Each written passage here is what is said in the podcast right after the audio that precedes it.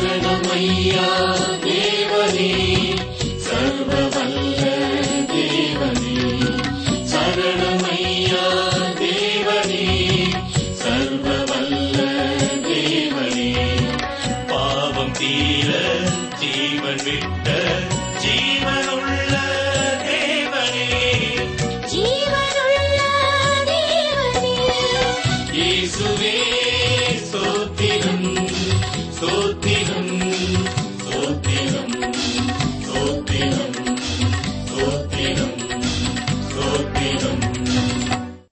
ஆராய்ச்சி அன்பர்களை வாழ்த்தி வரவேற்கிறோம்.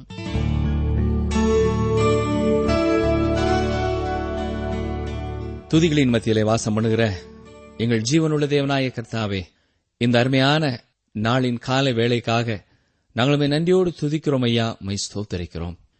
காலைதோறும் உம்முடைய கிருபைகளை எங்களுக்கு நிறைவாய் நீர் தருவதற்காக உமக்கு ஸ்தோத்திரம் ஸ்தோத்திரம் ஸ்தோத்திரம். அன்றுவரே இந்த மாதத்தின் முதலாவது ஞாயிற்றுக்கிழமை நாங்கள் பல்வேறு இடங்களிலிருந்து ஒருமனப்பட்டு உடைய சமூகத்திலே வர எங்களுக்கு தந்திருக்கிற இந்த நல்ல வாய்ப்பிற்காக உமக்கு ஸ்தோத்திரம் கர்த்தாவே உமக்கு ஸ்தோத்திரம் செலுத்துகிறோம். அன்றுவரே நீர் பரிசுத்தர் நீர் மாறாதவர் நீர் சர்வ வல்லமையுள்ளவர் நீர் எங்களுக்கு போதுமானவர் ராஜா. உம்மை துதிக்கிறோம் உமை ஸ்தோத்தரிக்கிறோம் ஸ்தோத்தரிக்கிறோம். கடந்த நாட்களிலே எங்களுக்கு நீர் தந்த ஜீவன் சுகம் பலனுக்காக உமக்கு நன்றி செலுத்துகிறோம் உமை ஸ்தோத்தரிக்கிறோம். நீர் எங்களுக்கு வழிகாட்டியும் தோழனுமாய் இருந்ததற்காக உமக்கு நன்றி செலுத்துகிறோம். பலவிதமான ஆபத்து நேரங்களிலே நீர் எங்களை பாதுகாத்தீர். உமக்கு ஸ்தோத்திரம் ஸ்தோத்திரம் ஸ்தோத்திரம். எங்களுக்கு வந்த சுகவீனங்கள் பலவீனங்களிலே நீர் கொடுத்த சுகத்திற்காக பலத்திற்காக உமக்கு ஸ்தோத்திரம். பாவ சோதனைகளிலே நீர் எங்களுக்கு தந்த வல்லமைக்காக உமக்கு நன்றி செலுத்துகிறோமே. ஸ்தோத்திரிக்கிறோம் அப்பா. இந்த நாட்களிலேயும் பற்பலவிதமான தேவைகளோடு உம்முடைய சமூகத்திலே கடந்து வந்திருக்கிற அருமையான எங்கள் வானொலி நேயர்கள் ஒவ்வொருவரோடும் கூட உம்முடைய பாதத்திலே வந்து நிற்கிறோம். ஆண்டவரே குழந்தை பாக்கியத்திற்காக பல மாதங்களாய் வருடங்களாய் ஏங்கி காத்திருக்கிறோம் பிள்ளைகள் எல்லாரையும் நாங்கள் நினைவு கூறுகிறோம். கர்த்தாவே அந்த குடும்பங்களிலே குழந்தை செல்வங்கள் கிடைக்காமல் இருப்பதற்கான காரணத்தை கர்த்தர் அறிந்திருக்கிறேன் கர்த்தர் தாமே தடைகள் எல்லாவற்றையும் தகர்த்தெறிந்து தங்களை அர்ப்பணித்து உடைய பாதத்திலே கேட்டுக்கொண்டிருக்கிற ஒவ்வொருவருக்கும் குழந்தை செல்வங்களை அருளி செய்ய வேண்டும் என்று சொல்லி நாங்கள் செபிக்கிறோம்.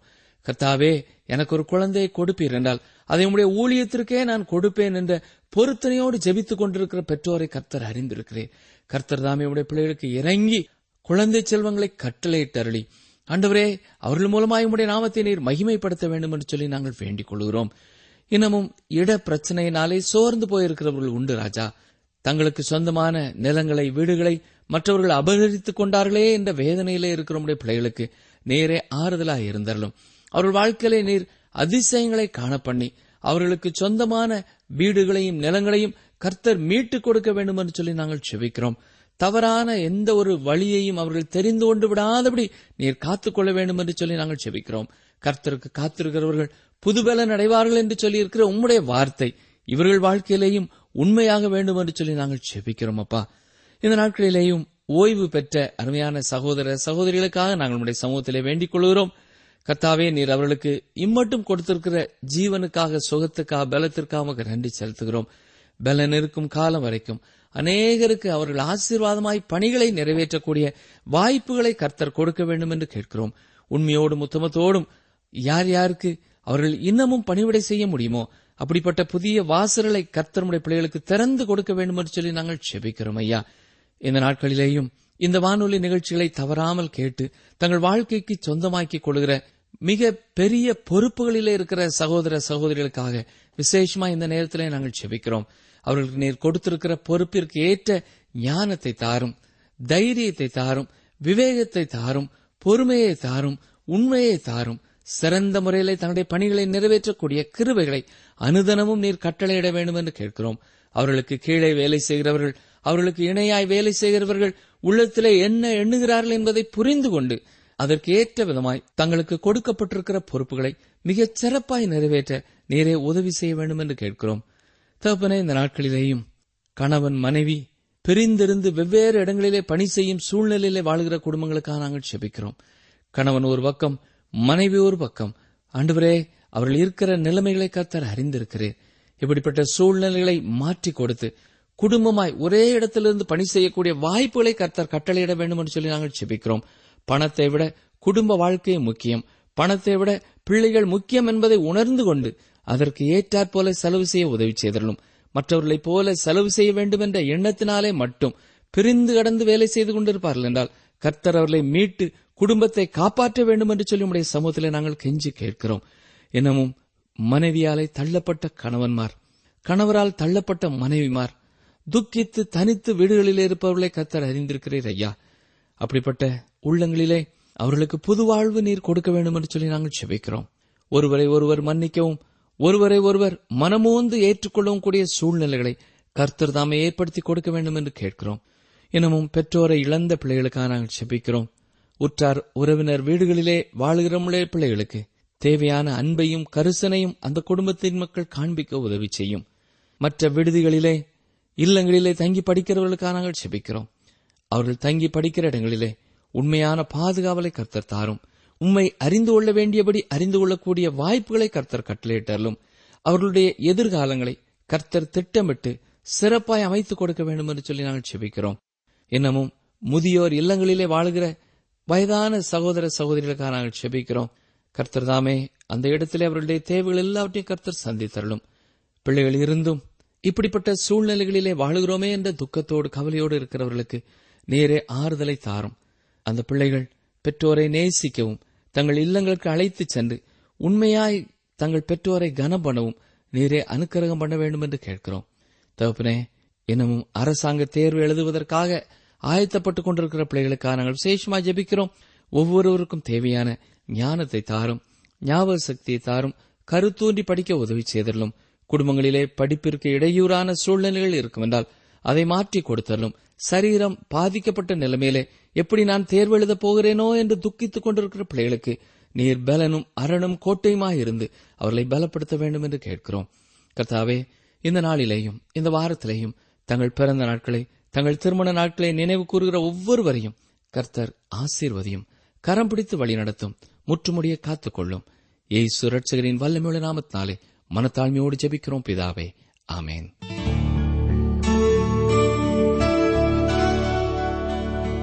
கிறிஸ்துக்குள் பிரியமானவர்களே இந்த நாட்களிலே ஆமோஸ் தீர்க்கதரிசியின் புஸ்தகத்தை நாம் கற்று வருகிறோம். இன்று இரண்டாம் அதிகாரம் ஒன்பதாம் வசனம் முதல் சிந்திப்போம். ஆமோஸ் தீர்க்கதரிசி மற்ற தீர்க்கதரிசிகளைப் போல் பேசாமல் முதலாவது இஸ்ரவேலை சுற்றியுள்ள மற்ற ஜனங்களின் நியாய தீர்ப்பை குறித்து சொல்லிவிட்டு பின்னர் இஸ்ரவேலுக்கு வரும் நியாய தீர்ப்புகளை குறித்து தண்டனைகளை குறித்து பேசுகிறார் என்பதை நாம் கடந்த நிகழ்ச்சியிலேயே நாம் சிந்தித்தோம். பாருங்கள் ஆமோஸ் இரண்டாம் அதிகாரம் ஒன்பதாம் வசனம். நானோ கேதிர் மரங்களைப் போல் உயரமும் கர்வாலி மரங்களைப் போல் வைரமுமாயிருந்த எமோரியனை அவர்களுக்கு முன்பாக அளித்தேன். உயர இருந்த அவனுடைய கனியையும் தாழ இருந்த அவனுடைய வேர்களையும் அழித்து போட்டேன். இங்கே யூதாவில் உள்ள தெக்கோவா இந்த பாலைவனத்திலிருந்து வந்த சாதாரணமான பிரசங்கியாரான ஆமோஸ் பயன்படுத்துகிற உருவக மொழியையும் எடுத்துக் கூறும் திறனையும் சற்றே கவனித்து பாருங்கள். தேவன் எமோரியர்களை அழித்துவிட விரும்பினார். நாம் யோசுவா இருபத்தி நான்காம் அதிகாரம் எட்டாம் வசனத்திலே இவ்விதமாய் பார்க்கிறோம். அதற்கு பின்பு உங்களை யோர்தானுக்கு அப்புறத்திலே குடியிருந்த எமோரியரின் தேசத்திற்கு கொண்டு வந்தேன். அவர்கள் உங்களோடு யுத்தம் பண்ணுகிற போது அவர்களை உங்கள் கையில் ஒப்புக் கொடுத்தேன். அவர்கள் தேசத்தை கட்டிக்கொண்டீர்கள். அவர்களை உங்கள் முகத்து நின்று அழித்து விட்டேன் என்கிறார்.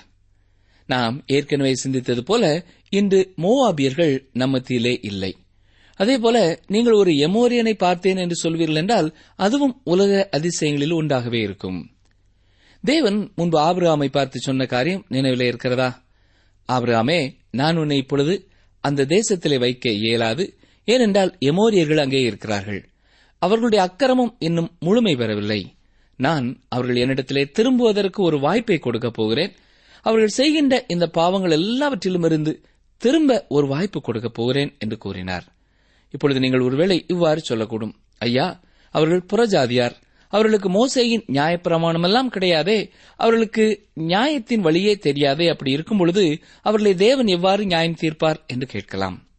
பிரிமானுள்ளே அப்போஸ் நாய பவுல் ரோம திருச்சபைக்கு எழுதும் கடிதத்தை சற்றே கவனித்து பாருங்கள். இரண்டாம் அதிகாரம் பனிரெண்டு முதல் பதினான்கு வரை உள்ள வசனங்களை சற்றே வாசிக்கிறேன்.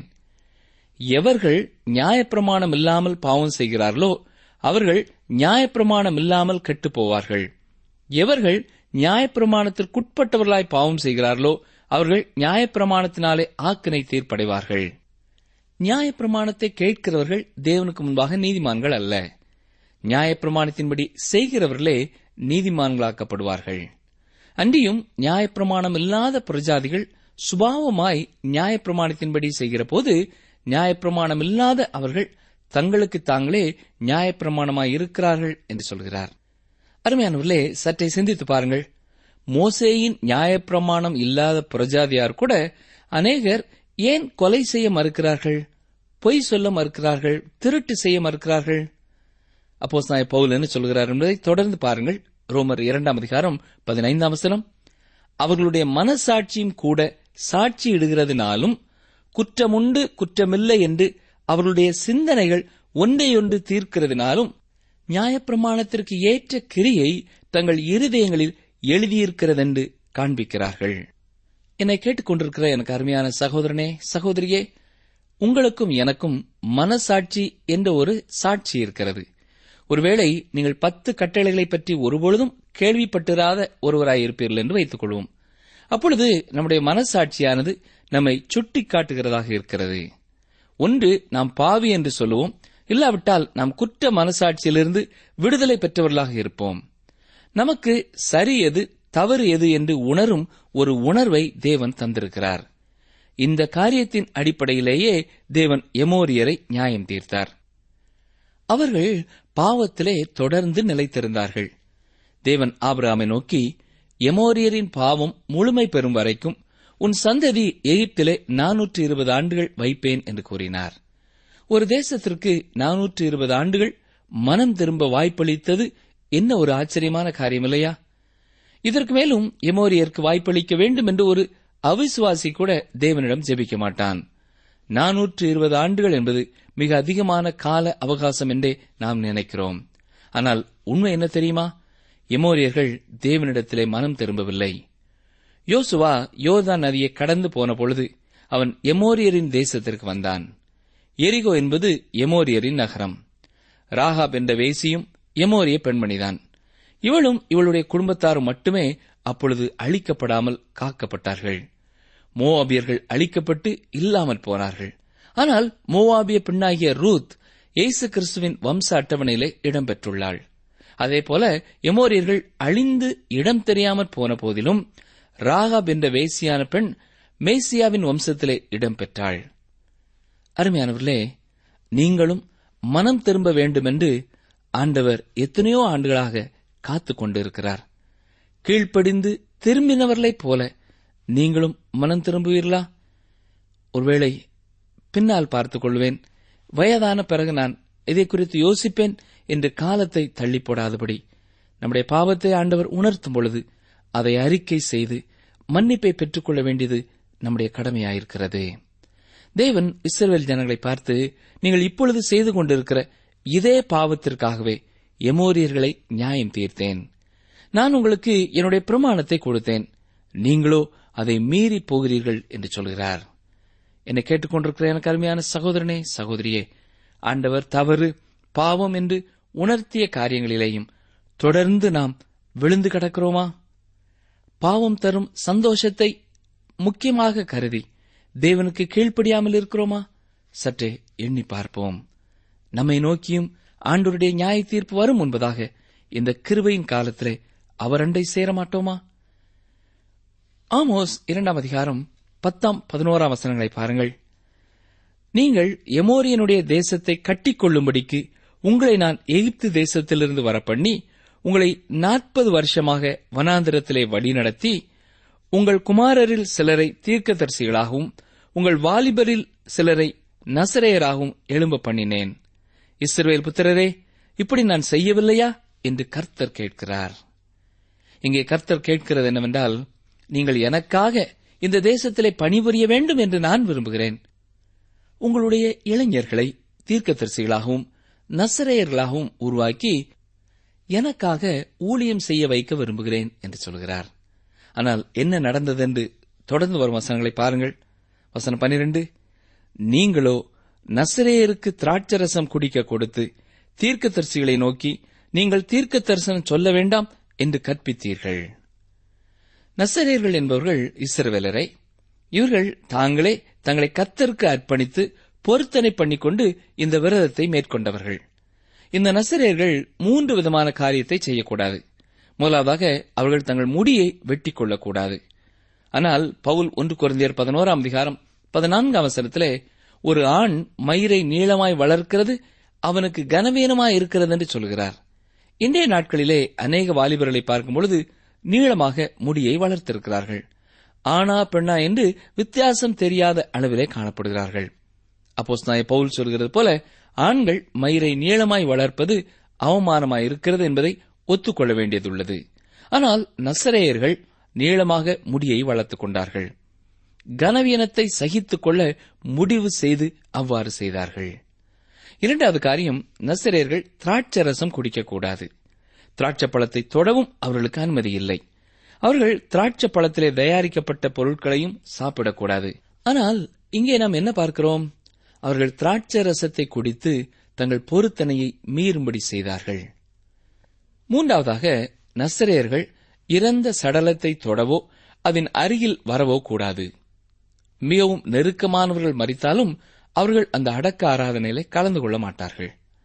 அவர்கள் தங்கள் வாழ்க்கையிலே தேவனை முதல் இடத்தில் வைத்திருக்கிறார்கள் என்பதை நிரூபிக்கும் வண்ணமாக இப்படி செய்யப்பட்டது. தீர்க்கதரிசிகளை நோக்கி நீங்கள் தீர்க்க தரிசனம் சொல்ல வேண்டாம் என்று கற்பித்தீர்கள் என்று கர்த்தர் சொல்கிறார். அதாவது மக்கள் தீர்க்கதரிசிகளை பார்த்து நாங்கள் உங்களுடைய வார்த்தைகளை கேட்க விரும்பவில்லை. உங்களிடத்திலிருந்து எந்த ஒரு செய்தியையும் நாங்கள் கேட்க விருப்பமுடையவர்களாய் இல்லை என்று சொல்கிறார்கள்.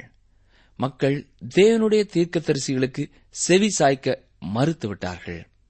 இன்றும் உலக மக்களிலே அநேகர் இவ்விதம்தான் காணப்படுகிறார்கள். அவர்கள் தேவனுடைய சத்தத்திற்கு செவி சாய்ப்பதில்லை.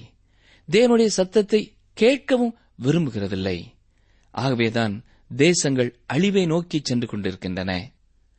பழைய ரோம சாம்ராஜ்யம் வெளியிலிருந்து வந்த எந்த ஆபத்தாலும் அழிவை காணவில்லை. உள்ளேயே இருந்த பாவமான காரியங்களால் தான் அழிவை கண்டது. வளர்ந்துவிட்ட நாடுகளும் தாங்கள் நன்கு வளர்ந்து கொண்டிருக்கிறோம் என்றும் தங்களுக்கு ஆபத்து எதுவும் இல்லை என்றும் கூறிக்கொள்கிறார்கள். அமெரிக்க ஐக்கிய நாட்டைச் சேர்ந்த ஒரு பெரிய மனிதர் இந்த தேசம் துவக்கத்திலிருந்து இருக்கின்ற வரலாற்றிலேயே கடந்த பத்து ஆண்டுகளாக மிகவும் தாழ்ந்த நிலையை நோக்கிக் கொண்டிருக்கிறது என்று சொல்கிறார். இவ்வாறு கூறி பல ஆண்டுகள் ஆகிவிட்டது. அப்படியானால் அது எவ்வளவு தூரம் உண்மையாகவே காணப்படுகிறது என்பதை கவனித்து பாருங்கள். இவ்வாறு உலக நாடுகள் கீழாக செல்வதற்கு இரண்டு முக்கிய காரணங்கள் உண்டு. ஒன்று மது பழக்கம் இன்றைய நாட்களிலே மது அருந்துவோரின் எண்ணிக்கை பெருகிக் கொண்டே போகிறது. இதன் காரணமாக அநேக விபத்துகள் நடைபெறத்தான் செய்கிறது. இதை குறித்து பத்திரிகையிலே நாம் பார்த்துக் கொண்டே இருக்கிறோம். மது பழக்கத்தினால் ஏற்படுகின்ற தீமைகள் கொஞ்ச நஞ்சமல்ல. இது குடிக்கிறவர்களையும் சமுதாயத்தையும் தேசத்தையும் தாழ்வை நோக்கி இழுத்துச் செல்கிறது என்பதை யாரும் மறுக்க முடியாது. இரண்டாவதாக நாம் ஏற்கனவே சற்று முன்னர் சிந்தித்தது போல இன்று உலக மக்கள் தேவனுடைய வார்த்தைக்கு செவி சாய்க்கிறதில்லை. மிகவும் மென்மையான ஆசீர்வாதங்களை மட்டுமே கூறிக்கொண்டிருக்கிற ஊழியரை சிறந்த பிரசங்கியார் என்று இன்று உலகம் ஏற்றுக்கொள்கிறது. இன்று பல்வேறு துறைகளிலே பெரியவர்கள் என்ன சொல்லுகிறார்களோ அதையே மக்கள் தங்கள் வாழ்க்கையின் முக்கிய குறிக்கோளாகவும் வழிகாட்டியாகவும் கொள்கிறார்கள். வேதம் என்ன சொல்கிறது? அதன்படி வாழ வேண்டும் என்பதையெல்லாம் மக்கள் நினைக்கிறதில்லை. ஏன்? கிறிஸ்துவை அறிந்திருக்கிறவர்கள் கூட வேத புஸ்தகத்திற்கு முக்கியத்துவம் கொடுக்கிறதில்லை. குறிப்பிட்ட பிரச்சனைக்கு மட்டும் வேதம் என்ன சொல்கிறது என்று ஒரு வேத வசனத்தை போதிக்கும் போதகரிடம் கேட்பதை விட அந்த துறையிலே பிரபலமாய் இருக்கிறவர் என்ன சொல்கிறார் என்பதை கேட்கவே அவர்கள் விரும்புகிறார்கள். இருந்த போதிலும் நாம் எல்லாரும் பக்தி உள்ளவர்கள் என்று கூறிக்கொள்ள விரும்புகிறோம். இது மாய்மாலம் இல்லையா? அருமையானவர்களே இன்று மக்களிலே கிறிஸ்துவை அறிந்தவர்களிலேயும் அநேகமானவர்கள் தேவனுடைய சத்தத்தை கேட்க விருப்பமற்றவர்களாகவே இருக்கிறார்கள். ஒரு சிலரே தேவனுடைய சத்தத்திற்கு கீழ்ப்படிய விரும்புகிறார்கள். அவர்களே தேவனுடைய வார்த்தைகளை மற்றவர்களுக்கு கிடைக்க என்னென்ன செய்ய வேண்டுமோ அதை செய்கிறார்கள். இப்படிப்பட்ட ஒரு நிலையே அந்த இஸ்ரேல் ஜனங்கள் மத்தியிலேயும் காணப்பட்டது. ஆமோ சொல்கிறார் நீங்களோ நசரேயருக்கு திராட்சரசம் குடிக்க கொடுத்து தீர்க்க தரிசிகளை நோக்கி நீங்கள் தீர்க்க தரிசனம் சொல்ல வேண்டாம் என்று கற்பித்தீர்கள் என்று சொல்கிறார். அதாவது நீங்கள் இவ்வாறு பேசாதிருங்கள் நாங்கள் நலமாக எண்ணும்படிக்கும் எங்களை புகழ்ந்து உற்சாகப்படுத்தும்படியான வார்த்தைகளையே சொல்லுங்கள் என்றுதான் அவர்கள் சொல்லுகிறார்கள் என்று சொல்கிறார். ஆமோஸ் இரண்டாம் அதிகாரம் பதிமூன்று அவசரத்தை பாருங்கள். இதோ கோதுமை கட்டுகள் நிறை பாரமாக ஏற்றப்பட்ட வண்டியில் இருத்துகிறது போல நான் உங்களை நீங்கள் இருக்கிற ஸ்தலத்தில் இருத்துவேன். இதற்கு பலவிதமான விளக்கங்களை பலர் கூறுகிறார்கள். சிலர் இவ்வாறு கூட கூறுவார்கள். தேவன் ஒரு பாரமாக ஏற்றப்பட்ட வண்டியைப் போல காணப்படுகிறார் என்று சொல்வார்கள். இது சரியான ஒரு விளக்கம் அல்ல தேவன் சொல்கிறது என்னவென்றால் நீங்கள் என்னை ஒரு இக்கட்டான நிலைமையிலே வைக்கிறீர்கள். நீங்கள் என்னுடைய ஜனங்கள். நான் உங்களை இந்த தேசத்திலே வைத்திருக்கிறேன். அதே வேளையிலே எமோரியர்களை வெளியேற்றியிருக்கிறேன். இப்பொழுது நீங்கள் எமோரியர்கள் செய்த அதே பாவத்தையே செய்கிறீர்கள். இந்த பாவத்திற்காக எமோரியர்களை நான் வெளியேற்றினேனோ அதே பாவத்தை நீங்கள் செய்கிறீர்கள். இப்பொழுது நீங்கள் என்னுடைய ஜனங்கள் என்று ஒரே காரணத்திற்காக உங்களுடைய பாவத்தை நான் காணாதபடிக்கு என்னுடைய கண்களை மூடிக்கொண்டிருக்க சொல்கிறீர்களா? கோதுமை கட்டுகள் நிறை ஏற்றப்பட்ட வண்டியிலே பாரம் இருத்துவது போல. இந்த நிலை என்னை அழுத்துகிறது என்று கர்த்தர் சொல்லுகிறார். அருமையானவர்களே தேவனுடைய பிள்ளைகள் செய்கிற பாவமானது அவரை ஒரு இக்கட்டான நிலைமையிலே கொண்டு போய் விடுகிறதா இருக்கிறது. அவர் நம்மை கிருபையினாலே ரட்சித்திருக்கிறார் அவ்வாறு ரட்சிக்கப்பட்ட நாம் பாவம் செய்யும் பொழுது கைவிடுவதா தண்டிப்பதா பொறுத்துக் கொள்வதா என்ற இக்கட்டான நிலைமைக்குள்ளே நாம் அவரை தள்ளிவிடுகிறோம். சற்றே சிந்தித்து பார்ப்போமா? நமது பாவங்கள் அக்கிரமங்கள் அவரை ஒரு இக்கட்டான நிலைமைக்கு தள்ளுகிறதா? அவர் நம்மை கிருபையினாலே ரட்சித்தாரே நமது பாவங்களுக்கான தண்டனையை இயேசு சிலுவிலை சுமந்து தீர்த்தாரே. அதை சற்றே எண்ணி பார்ப்போமா? நம்முடைய வாழ்க்கை ஆண்டோருக்கு பிரியமான வாழ்க்கையாயிருக்கிறதா? அல்லது அவரை ஒரு இக்கட்டான நிலைமைக்குள்ளே ஒரு பாரமான நிலைமைக்குள்ளே தள்ளுகிறதா? ஆமோஸ் இரண்டாம் அதிகாரம் பதினான்கு முதல் பதினாறு வசனங்களை வாசிக்கிறேன். அப்பொழுது வேகமானவன் ஓடியும் புகலிடமில்லை. பலவான் தன் பலத்தினால் பலப்படுவதும் இல்லை பராக்கிரமசாலி தன் பிராணனை தப்புவிப்பதும் இல்லை வில்லை பிடிக்கிறவன் நிற்பதும் இல்லை வேகமானவன் தன் கால்களால் தப்பிப் போவதும் இல்லை குதிரையின் மேல் ஏறுகிறவன் தன் பிராணனை ரட்சிப்பதும் இல்லை பலசாலிகளுக்குள்ளே தைரியவான் அந்நாளிலே நிர்வாணியாய் ஓடிப் போவான் என்று கத்தர் சொல்லுகிறார். ஆமோசின் தீர்க்க தரிசனத்திலே முதலாம் வசனத்திலே கூறப்பட்டுள்ள பூமி அதிர்ச்சியை இது குறிக்கிறது என்று வேத அறிஞர்கள் நம்புகிறார்கள். ஆனால் இது பூமி அதிர்ச்சியை குறித்து சொல்கிறது என்பதற்கு எந்த ஒரு விளக்கமும் காணப்படவில்லை. இங்கே சொல்லப்படும் கருத்துக்கள் இதுதான். இஸ்ரவேல் ஒரு பலம் வாய்ந்த தேசமாக இருந்தது. தேவன் எல்லா எதிராளிகளையும் வெளியே தடுத்து நிறுத்தி வைத்திருந்தார். ஆகவே எவரும் தேசத்திற்குள்ளே நுழைந்து முன்னேறவில்லை. ஆனால் இப்பொழுது எல்லாமே நொறுக்கப்பட்டது. நகரத்தின் சுவரும் விழுந்தது. ஆகவே எதிராளி உள்ளே வந்துவிட்டான். இப்பொழுது பலவானாக காணப்பட்டவர்கள் எல்லாரும் பலவான்களாக இல்லை. அவர்கள் பலவீனர்களாக காணப்பட்டார்கள். இதை குறித்துதான் இங்கே சொல்லப்பட்டிருக்கிறது. உதாரணம் ஒன்றை சொல்கிறேன் கவனியங்கள். அமெரிக்க தேசம் இரண்டு உலகப் போர்களினாலே ஒரு பெரிய வல்லரசாக உருவெடுத்தது. ஆகவே அது தன்னிலே வலிமை அதிகம் உள்ளதாக உணர்ந்தது. அணுகுண்டு சக்தியை உடைய நாடாக அது திகழ்ந்தது. இதனைத் தொடர்ந்து வடக்கு வியட்நாமிற்கும் அமெரிக்காவிற்கும் இடையே போர் எழுந்தது. அப்பொழுது அமெரிக்க ஐக்கிய நாடு இந்த சிறிய நாட்டை எளிதாக வென்றுவிட முடியும் என்று தப்பு கணக்கு போட்டது. அந்த நாட்டிலே வடக்கு வியட்நாமை வெல்ல முடியவில்லை. ஒருவேளை அமெரிக்க ஐக்கிய நாடு தன்னுடைய முழு படையையும் அதிலே ஈடுபடுத்தவில்லை என்றாலும் இந்த தோல்வி அந்த நாட்டின் பலவீனமான தன்மையையே வெளிப்படுத்துகிறது. ஆம். இவ்வாறு தேசங்கள் பலவீனப்பட்டு போகிறது. தேவன் தம்முடைய ஜனங்களாகிய இஸ்ரவேலரை கீழே கொண்டு வந்தது போல இன்றும் அநேக தேசங்களை இவ்வாறு கீழாக கொண்டு வருகிறார். தேசத்தின் பாவத்தின் நிமித்தம் தேவன் அவ்வாறு செய்கிறார். தேவன் இஸ்ரவேல் ஜனங்களை பார்த்து நீங்கள் இப்பொழுது பலவீனம் அடைந்து வருகிறீர்கள். நான் ஏற்கனவே உங்களை நியாயம் தீர்க்க ஆரம்பித்து விட்டேன் என்பதை நீங்கள் அறியாதிருக்கிறீர்கள் என்றே தோன்றுகிறது என்று சொல்கிறார். இதுதான் ஆமோஸின் செய்தி. ஆகவே மக்கள் அவனை விட்டு நகரத்தை விட்டு வெளியேற நினைத்தது ஆச்சரியமான காரியமல்ல. ஆமோஸ் அவர்களுக்காக வைத்திருந்த செய்தியை அவர்கள் கேட்க விரும்பவில்லை. ஆம் அருமையானவர்களே இன்றும் கூட அநேகர் தேவனுடைய முழு உபதேசத்தையும் கேட்க விரும்புகிறதில்லை. தேவன் கடிந்து கொண்டு கண்டித்து உணர்த்தும் செய்திகள் அநேகருக்கு வேப்பம் காயாக கசக்கிறது. ஆனால் அதுவே சரியான மருத்துவம் என்பதை அறியாதிருக்கிறார்கள். இப்படிப்பட்டவர்களுக்கு அவருடைய பாவங்களை கண்டித்து உணர்த்தக்கூடாது. மாறாக அவருடைய பாவ வாழ்க்கையின் மத்தியிலேயும் தேவன் அவர்களை ஆசீர்வதிப்பார் என்று கூறினால் அவர்களுக்கு அது உற்சாகமானதாயிருக்கிறது. இப்படிப்பட்ட செய்தியைத்தான் அவர்கள் கேட்க விரும்புகிறார்கள். தொடர்ந்து ஆமோஸ் மூன்றாம் அதிகாரத்தையும் சற்றே சிந்திப்போம். முதலாம் வசனம் வாசிக்கிறேன். இஸ்ரவேல் புத்திரரே கர்த்தராகிய நான் எகிப்து தேசத்திலிருந்து வரப்பண்ணின முழு குடும்பமாகிய உங்களுக்கு விரோதமாய் சொல்லிய இந்த வசனத்தை கேளுங்கள். தேசம் இரண்டாக பிரிந்திருக்கிறதை தேவன் அறிவார். இருந்தபோதிலும் தேவன் அதை கருத்தில் கொள்ளாமல் முழு இஸ்ரவேல் குடும்பத்தோடு தான் பேசுவதாக கர்த்தர் சொல்கிறார். இந்த இஸ்ரவேல் சந்ததியாரை அவர் எகிப்து தேசத்திலிருந்து அழைத்து வந்தார். தேவனுடைய பார்வையிலே இந்த இரு தேசங்களும் ஒன்றாகவே தோன்றுகிறது. அவருக்கு முன்பாக பன்னிரண்டு கோத்திரங்களும் ஒரே குடும்பமாயிருக்கிறது. நாமும் கூட தேவனுடைய குடும்பத்திலே ஒரு அங்கத்தினராகவே காணப்படுகிறோம். ஏனென்றால் யோவான் முதலாம் அதிகாரம் பனிரெண்டாம் வசனம் என்ன சொல்கிறது? அவருடைய நாமத்தின் மேல் விசுவாசம் உள்ளவர்களாய் அவரை ஏற்றுக்கொண்டவர்கள் எத்தனை பேர்களோ அத்தனை பேர்களும் தேவனுடைய பிள்ளைகளாகும்படி அவர்களுக்கு அதிகாரம் கொடுத்தார் என்று வாசிக்கிறோம். எனவே விசுவாசத்தினாலே நாம் அவருடைய குடும்பத்திலே ஒரு பிள்ளையாக மாற முடியும். என்னை கேட்டுக்கொண்டிருக்கிற எனக்கு அருமையான சகோதரனே சகோதரியே நீங்களும் இயேசுவின் குடும்பத்தில் உள்ள ஒரு பிள்ளை என்ற நிச்சயம் உங்களுக்கு உண்டா? இல்லையென்றால் அந்த நிச்சயத்தை கொடுக்காமல் உங்களை தடுப்பது என்ன என்பதை எண்ணி பாருங்கள். உங்கள் அவிசுவாசமாகிய பாவமா? அல்லது உலகத்திலே உங்களுக்கு இன்பம் தருகிற பாவமா? சற்றே எண்ணி பாருங்கள்.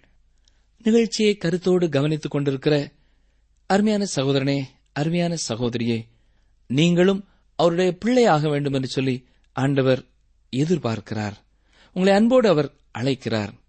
இதற்காக நீங்கள் பல மைல் தூரம் பயணம் செய்ய வேண்டியது அவசியமில்லை. நீங்கள் இருக்கும் இடத்தில் இருந்து கொண்டே ஆண்டவரே என்னுடைய பாவங்களை எனக்கு மன்னியும். என்னுடைய உள்ளத்திலே வாரும். எனக்கு உடைய சமாதானத்தை தாரும் என்று நீங்கள் கேட்க வேண்டும்.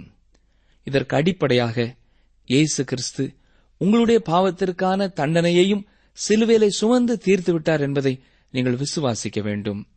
இது ஒன்றுதான் அவர் உங்களிடத்திலே எதிர்பார்ப்பது. யோவான் எழுதின சுவிசேஷம் மூன்றாம் அதிகாரம் பதினாறாம் வசனம் முதல் சில வசனங்களை வாசிக்கிறேன். தேவன் தம்முடைய ஒரே பேரான குமாரனை விசுவாசிக்கிறவன் எவனோ அவன் கெட்டுப் போகாமல் நித்திய ஜீவனை அடையும்படிக்கு அவரை தந்தருளி இவ்வளவாய் உலகத்தில் அன்பு கூர்ந்தார்.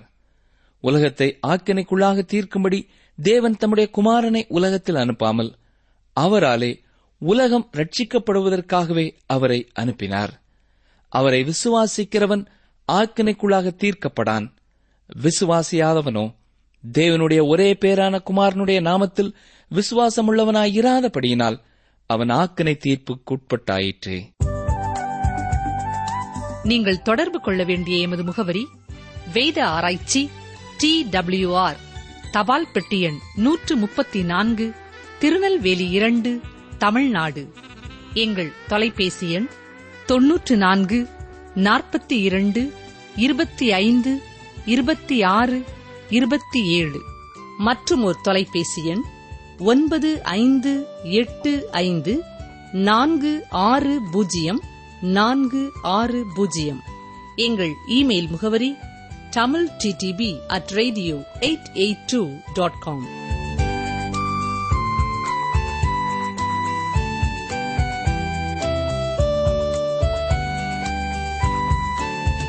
தேசத்தில் சமாதானம் கட்டளையிடுவேன். லேவிய ராகமும் இருபத்தி ஆறு ஆறு. தேசத்தில் சமாதானம் கட்டளையிடுவேன். லேவிய ராகமம் இருபத்தி ஆறு ஆறு. டிரான்ஸ்வர் ரேடியோவின் காலை தமிழ் ஒலிபரப்பு இத்துடன் நிறைவு பெறுகிறது. மீண்டும் இன்று இரவு பத்து நாற்பத்தி ஐந்து மணிக்கு வழிகாட்டி நிகழ்ச்சியை கேளுங்கள். வணக்கம்.